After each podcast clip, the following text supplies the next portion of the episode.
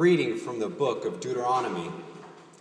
Moses spoke to the people, saying, The priest shall receive the basket from you, and shall set it in front of the altar of the Lord your God.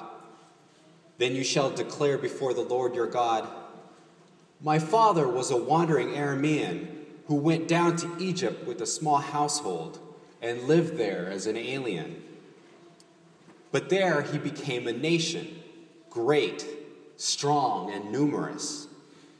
When the Egyptians maltreated and oppressed us, imposing hard labor upon us, we cried to the Lord, the God of our fathers, and he heard our cry, saw our affliction, our toil, and our oppression.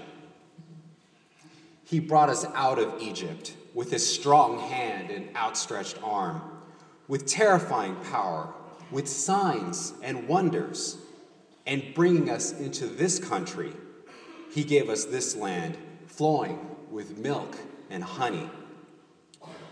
Therefore, I have now brought you the firstfruits of the products of the soil, which you, O Lord, have given me.